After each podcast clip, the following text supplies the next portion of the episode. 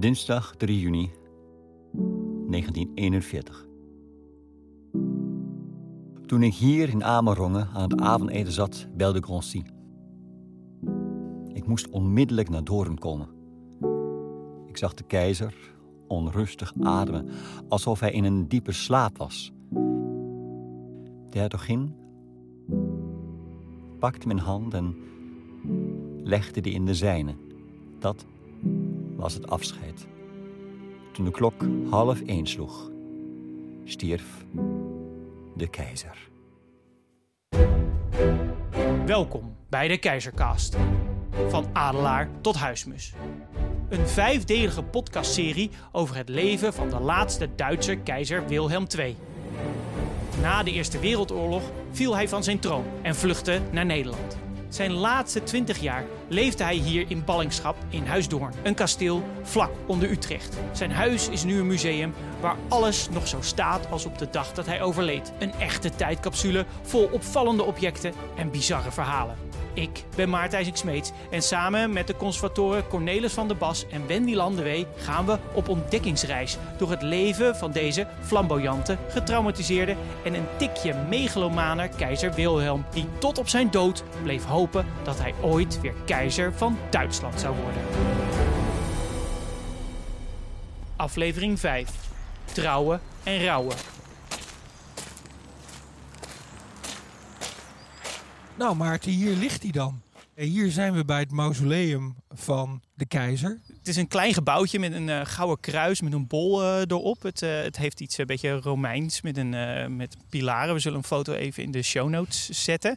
En hij ligt hier dus. Ja, zijn kist staat in dit gebouwtje. Je kunt het ook zien als je door de vensters kijkt, zie je de kist staan. En hij ligt hier omdat hij bepaald heeft dat hij zijn laatste rustplaats in Doorn wilde hebben. Mhm. En dit mausoleum is eigenlijk voor twee personen gebouwd, maar hij ligt hier alleen. Oh, oké. Voor wie was die andere plek dan? Nou ja, de keizer is twee keer getrouwd geweest. Ja. En aanvankelijk was de bedoeling dat zijn tweede vrouw hier ook zou worden bijgezet. Maar dat lukte niet meer. En eh, zijn eerste vrouw, haar wens was om in Duitsland te worden bijgezet. Op de plek waar zij haar gelukkigste jaren had beleefd. Ah, en eh, wie, was die vrouw en wanneer overleed ze eigenlijk? Dat was eh, Augusta Victoria. Mhm. Zij was dus ooit keizerin. Ja. En zij overleed in april 1921. Ja, zij overleed dus tussen de Eerste en de Tweede Wereldoorlog in? in Ja.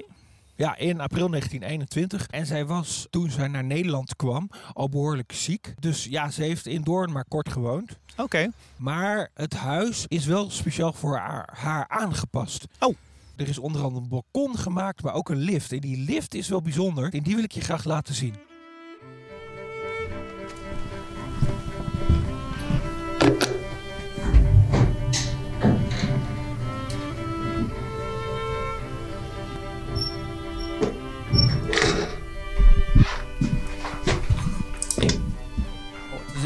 Prachtige lift met houten lambrisering. We zullen een eh, foto in de show notes zetten, zodat de luisteraars ook even kunnen kijken. En deze lift doet het dus ook nog echt. Hij doet het nog, maar we kunnen hem helaas niet meer gebruiken. Het is natuurlijk toch een museale lift. Zo'n lift is toch een godsvermogen. In 1921 is die gebouwd? Ja, ja, 1920 zeg maar. En dat was natuurlijk ontzettend bijzonder in die tijd. Om dan een lift in je huis te laten aanleggen. Ja, totale luxe lijkt me. ontzettend luxe. En nou ja, Augusta Victoria die kon ook niet goed meer lopen.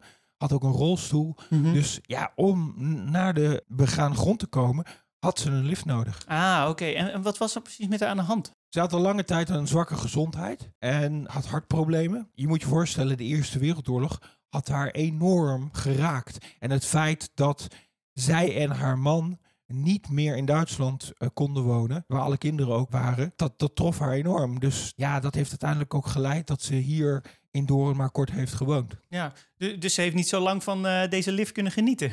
Nee, sterker nog, er staat zelfs in een van de bronnen dat ze de lift nooit heeft gebruikt, omdat die te, te laat klaar was. Ja, dat is wel echt een beetje triest dat die lift nooit gebruikt is. Maar eh, de tijd dat ze hier was, waar verbleef eh, Augusta dan? Eh, dat is hier vlakbij. Als we ons omdraaien, dan kijken we in haar rustkamer. En ook de kamer waarin ze uiteindelijk is overleden. 11 april 1921.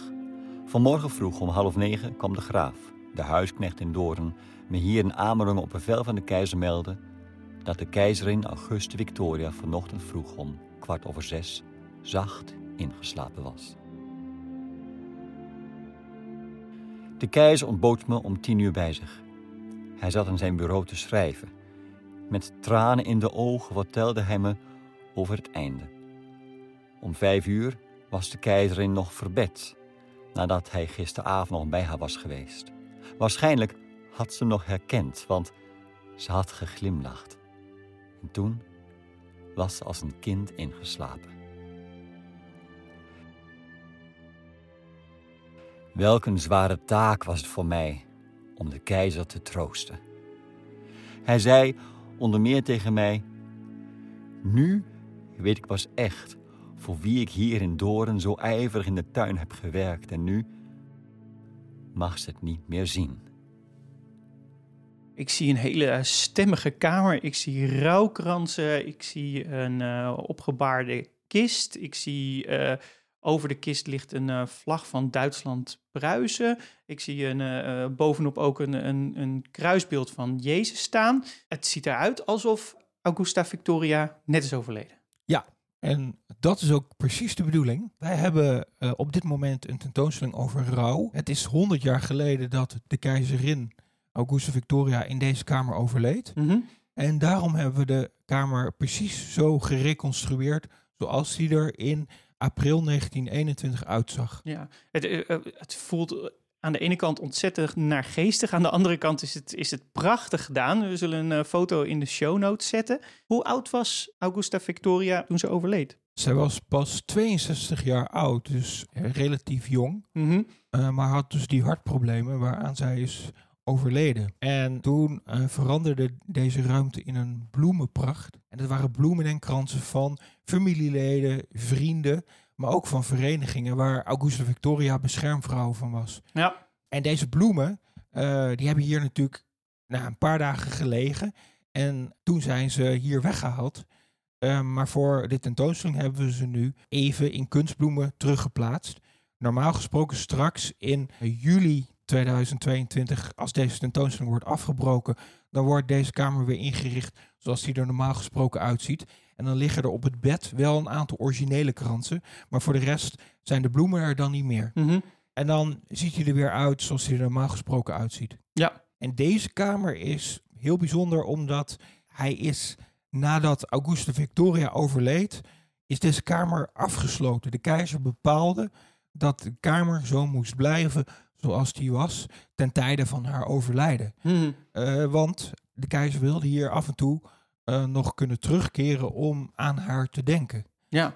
Auguste Victoria die had als laatste wens dat ze in Duitsland bijgezet wilde worden.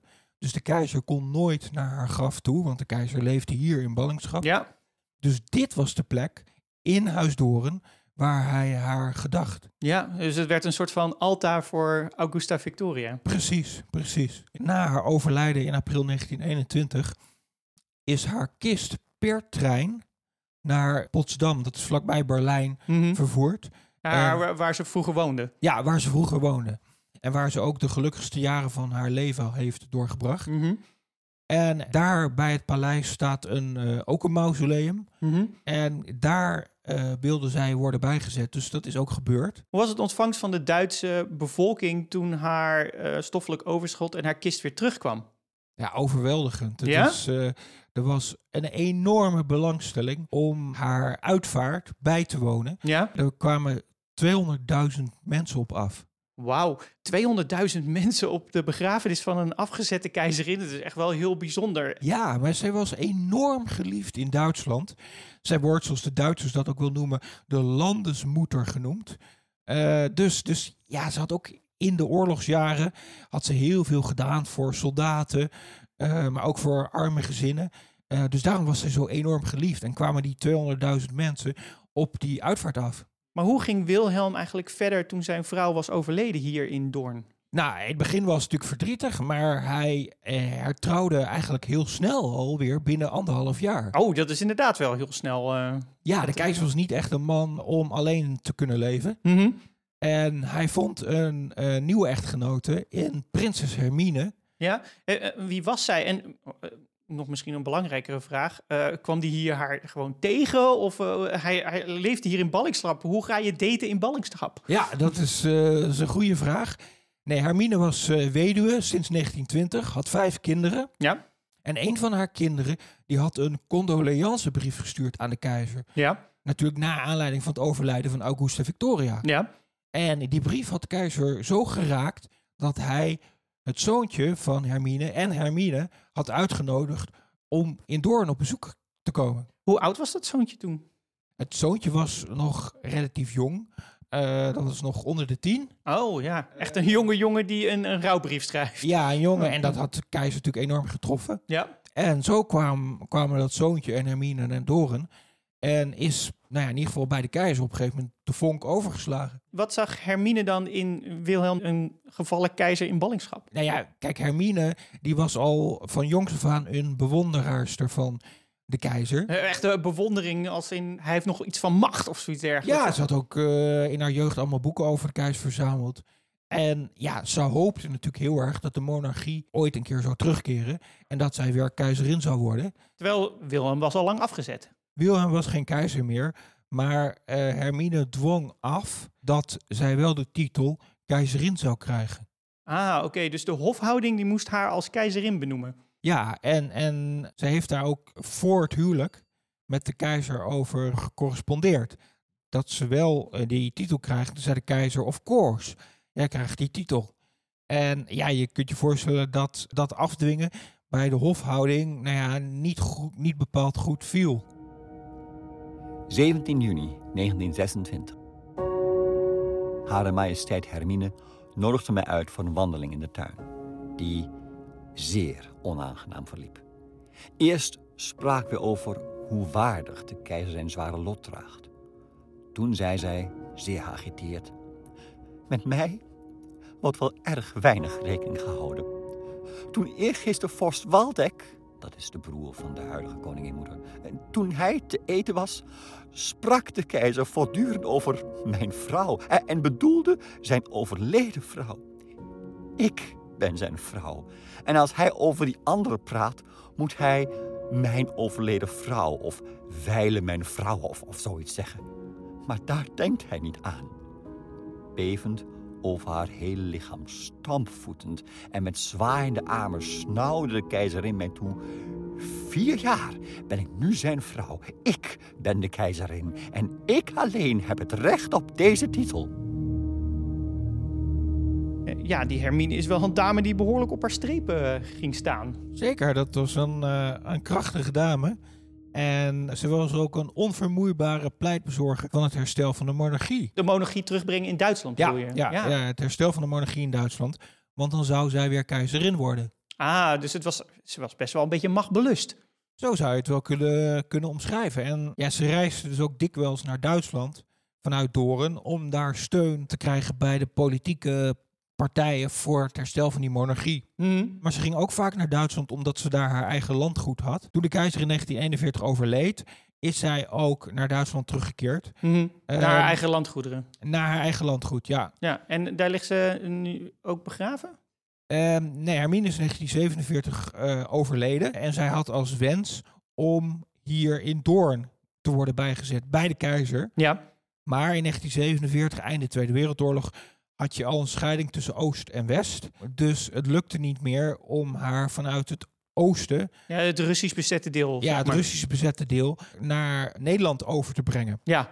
En uiteindelijk is ze toen ook in Duitsland bijgezet. Hm. Op dezelfde plek waar de eerste vrouw van de keizer ligt, dus Auguste Victoria. Ja, precies. Dus eh, vandaar dat er nu in het mausoleum nog een, eh, een plekje vrij is eigenlijk. Ja, daarom is er nu in het mausoleum maar één kist. Hmm. En eh, niet de kist van Hermine. Maar wie hier wel in Doorn begraven liggen, dat zijn de honden van de keizer. Dat zijn echt wel ook wel een beetje de publiekstrekkers hier op Huis Doorn en in het park. Ja, de, de hondjes van Wilhelm. Nou, ik ben Ja. benieuwd. Ja, laten we er even naar de graven toe lopen. Nou, we zijn buiten aangekomen op een eh, mooi, prachtig grasveld. Ik zie eh, de Duitse adelaar hier staan. En onder dit standbeeld van de adelaar zie ik vijf plaketten liggen. Ehm, hier liggen de hondjes begraven. Ja, hier liggen de grafstenen van eh, van vijf honden van de keizer. Oh ja, ik zie het. Ik zie hier eh Wai Wai, ik zie Senta, Arno en Topsy en een grafsteen zonder naam. Ja, ja er is één eh, naamloos hondengraf. Ach, Eh, wel met een datering, maar Ja. eh, 1929 staat er. Ja. Nou, hondje 1929 ja, dan maar. ja, ja, Misschien zo wel. moeten we hem dan maar even noemen. Nou ja, precies. Wat voor honden liggen hier? Wat voor honden had Wilhelm? Nou, Wilhelm was vooral een liefhebber van tackles. Mhm. Eh, dus hij had verschillende tackles. Eigenlijk zijn hele leven eh, heeft hij die gehad. En ja, de tackle was eh, aan het eind van de 19e eeuw echt wel een hele populaire hond. Mhm. Met name aan de Europese hoven Mhm. en bij de elite. Dus het was wel echt een mode-ding. En de keizer werd, zelfs ingezet ten faveur van de tackle lobby in Duitsland. Ja, meer mensen moesten aan de tackle. Meer mensen moesten aan de tackle. En eh, ja, de keizer werd dan eh, nou ja, op, eh, op allerlei verpakkingen van hondenvoedsel voor tackles oh, als reclamemiddel als reclamemiddel ingezet. Ja, maar wij vinden die honden toch eigenlijk gewoon een soort van worstelpootjes. Ja, ja, ja, maar ja, goed. Ja, ze waren toch, toch heel erg populair. En ja, weet je, het is zelfs zo dat die tackle op een gegeven moment bijna een beetje een symbool wordt voor Duitsland. Ja. In de Eerste Wereldoorlog wordt de keizer ook vaak op spotprenten als tackle weergegeven. Ja. Ja, een dachshond, zoals het in het Duits heet. Mhm. Ja, op spotprenten. Maar er is bijvoorbeeld ook een kaart van alle partijen in de Eerste Wereldoorlog. En daar is Duitsland ook eh, weergegeven als een tackle met, een, eh, met zo'n punthelm op, zo'n piekelhaube. Ja, ja, ja, ja. Oké, oké. De tackle als eh, kenmerk voor Duitsland. Oké. Ja, en de tackles eh, waren de trouwste dienaren van, eh, van de keizer. Mhm. Niemand kwam eigenlijk dichterbij. Ja, En ze mochten hem ook overal volgen. ja. Behalve in de slaapkamer van Augusta Victoria en Wilhelm. Ja. En waarom was dat eigenlijk? Nou ja, de hondjes waren best, dat waren best agressieve beestjes. Oké. Er is een Engelse journalist en die heeft die hondjes heel mooi beschreven. Ja. Als eh, agressieve, bijtende beestjes. Oh, echte kuitenbijtertjes. Echte kuitenbuitertjes, ja. Oh, Met eh, enorme kaken. Nou, de keizer vond het geweldig dat ze altijd in de broekspijpen en de benen van, eh, van allerlei mensen hingen. ja. Hoe hoe blijkt dat dan? Nou ja, hij vond dat heel komisch. Dat is een speciale manier van humor die hij had. Het blijft een aparte man, hè, die hier Wilhelm. Ja, ja, ja, nee, absoluut. Ja, en dat- dat vond de hofhouding denk ik niet zo heel erg leuk. Nee, de hofhouding vond dat niet zo leuk. Eh, er is zelfs een verhaal van een hofmaarschalk die de vraag kreeg of hij nooit had overwogen om de hondjes te vergiftigen. Oh, oké. Ja, en toen heeft hij gezegd, ja, daar heb ik wel over nagedacht. Maar ik wist natuurlijk niet wat daar dan voor in de plaats zou komen. Nee, oké. Eh, nog meer tackles?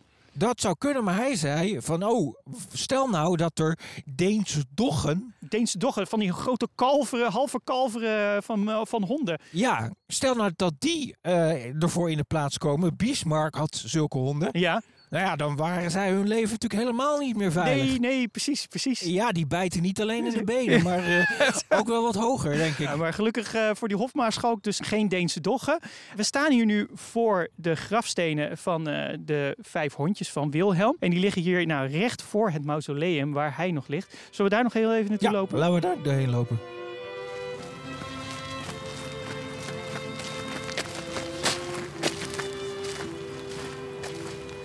Zijn hier aangekomen bij het eh, mausoleum. En je kan hier door het raampje even naar binnen kijken. Maar eh, hoe is Wilhelm uiteindelijk aan zijn einde gekomen? Nou, hij werd eh, onwel op 1 maart 1941 bij het werk in het park, bij de houthakkershut. Ah, ja, ja, ja. Dat is zijn grote hobby. Zijn grote hobby, ja. En eh, nou, daarna volgde een algemene flauwte. Hij knapte uiteindelijk weer op en de kinderen gingen ook weer naar huis. Behalve zijn dochter eh, Victoria Louise. Die bleef hier achter en die was ook bij het moment dat de keizer overleed. Ik waakte bij het bed van mijn vader. Nog eenmaal kon ik met mijn vader alleen zijn. Herinneringen kwamen op, verdwenen weer. Vele helder en duidelijk. Andere als in een mist.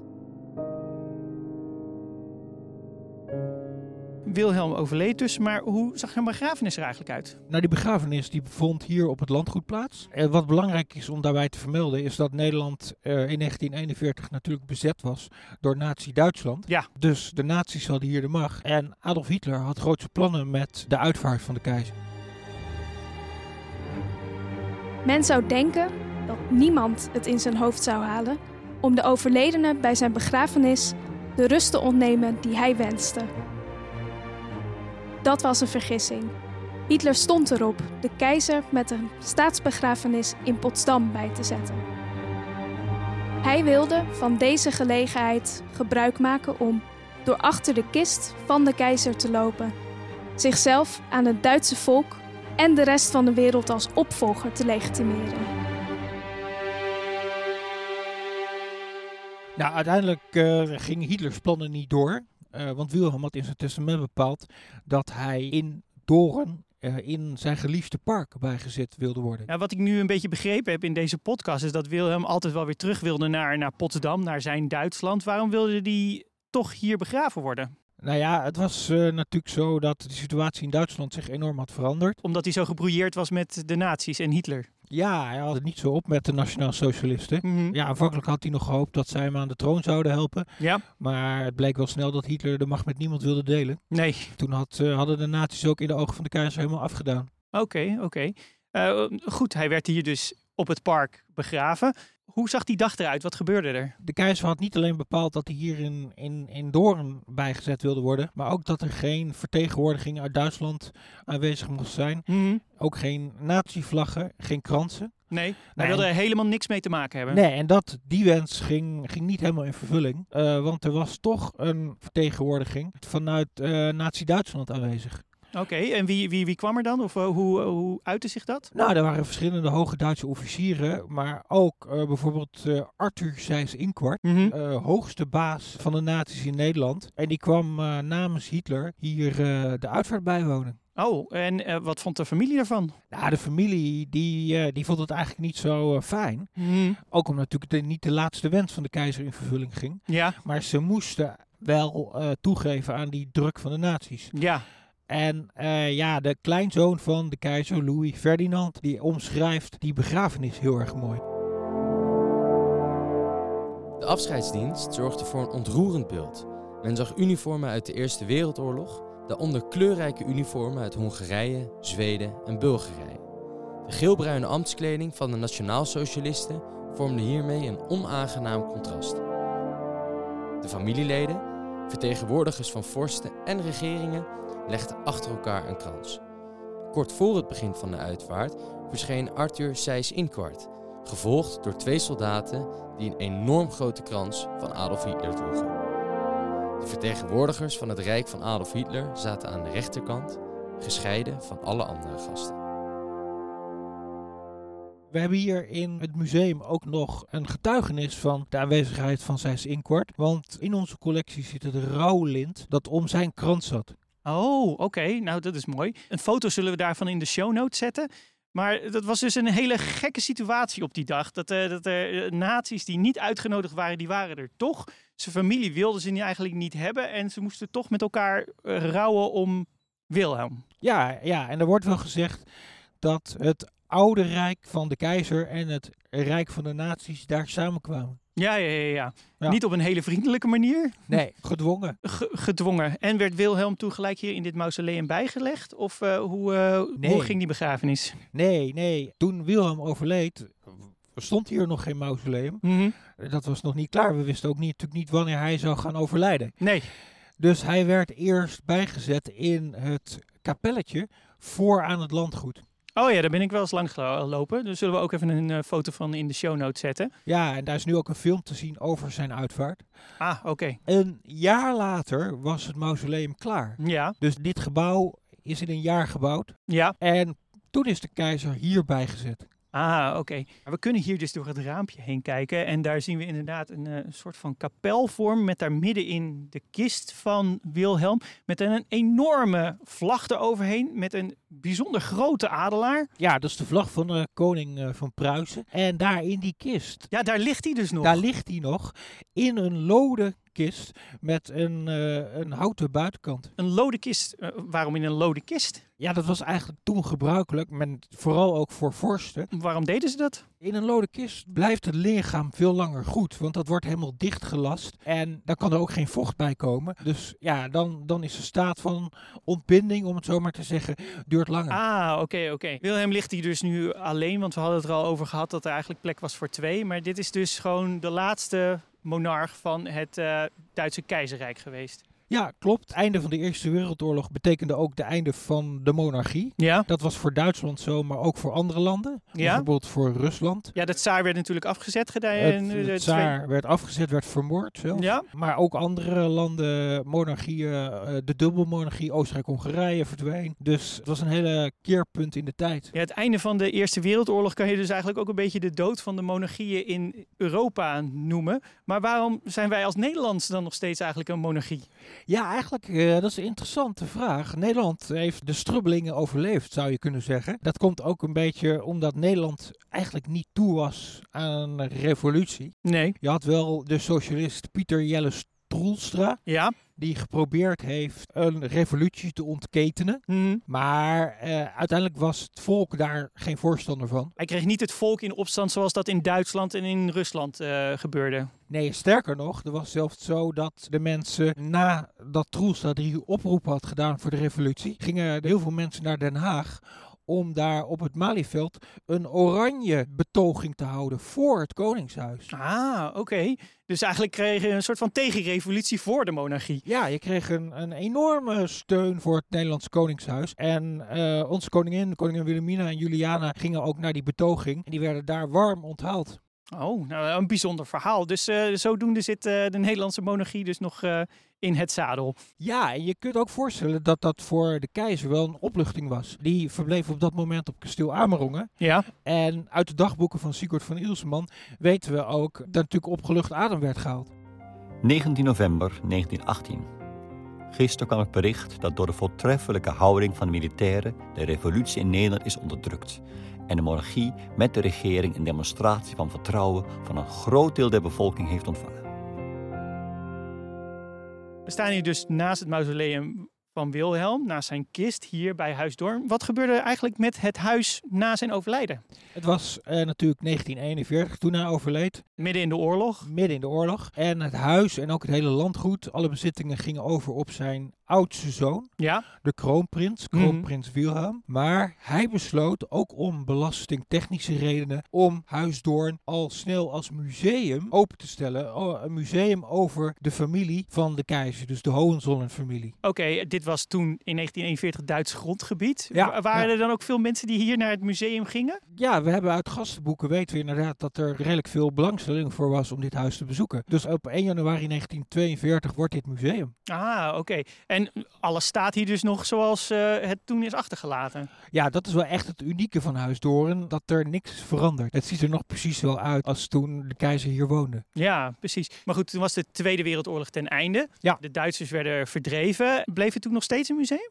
Zeker, 1945, einde Tweede Wereldoorlog. Toen is dit landgoed, het huis, met alles wat erbij hoort, geconfiskeerd door de Nederlandse staat. Ja. Door de Nederlandse regering. De familie heeft dat toen nog wel geprobeerd terug te krijgen, maar dat is niet gelukt. Nee. Eigenlijk is Huis Doorn sinds die tijd staatseigendom. Dus als ik het goed begrijp, hè, is dat alles wat hier in dit huis staat, is nog zoals eigenlijk op de dag dat Wilhelm overleed. Ja, ja, dat maakt het ook zo uniek. Mhm. Dat maakt ons museum ook zo bijzonder. Ja. Dat het eh, nog volledig authentiek is. ja, precies. Echt Ja. een soort van tijdscapsule. Ja, dit, zo, zo omschrijven we het eh, zelf ook graag. Een tijdscapsule. Ja, Ja. ja. ja. Met hier dus nog Wilhelm die op het landgoed ligt. Is er nog een kans dat Wilhelm ooit nog teruggaat naar Duitsland? Nou, die kans is wel heel erg klein. Want Wilhelm heeft in zijn testament bepaald dat hij zijn laatste rustplaats in het park van Huisdoorn wil hebben. Mhm. Tenzij de monarchie in Duitsland zal terugkeren. Ja, dat lijkt me niet heel snel dat dat van toepassing gaat worden. Nee, ik denk niet dat dat snel zal gebeuren. Dus tot aan die tijd ligt hij hier. En, en eh, ja, Is het inderdaad een mooi eh, plek om dit verhaal over Wilhelm te vertellen. En misschien ook wel over Europa. Zeker, ja, wij vertellen hier natuurlijk eh, hoe Wilhelm hier in ballingschap leefde. Maar we vertellen ook het verhaal over de Eerste Wereldoorlog en over Europa. Ja, Hoe Europa veranderde door die Eerste Wereldoorlog. ja precies. En geopolitiek zijn er nu nog steeds eh, allerlei strubbelingen. Dus het lijkt me dat, ondanks dat het misschien 100 jaar geleden is, nog steeds best wel relevant is.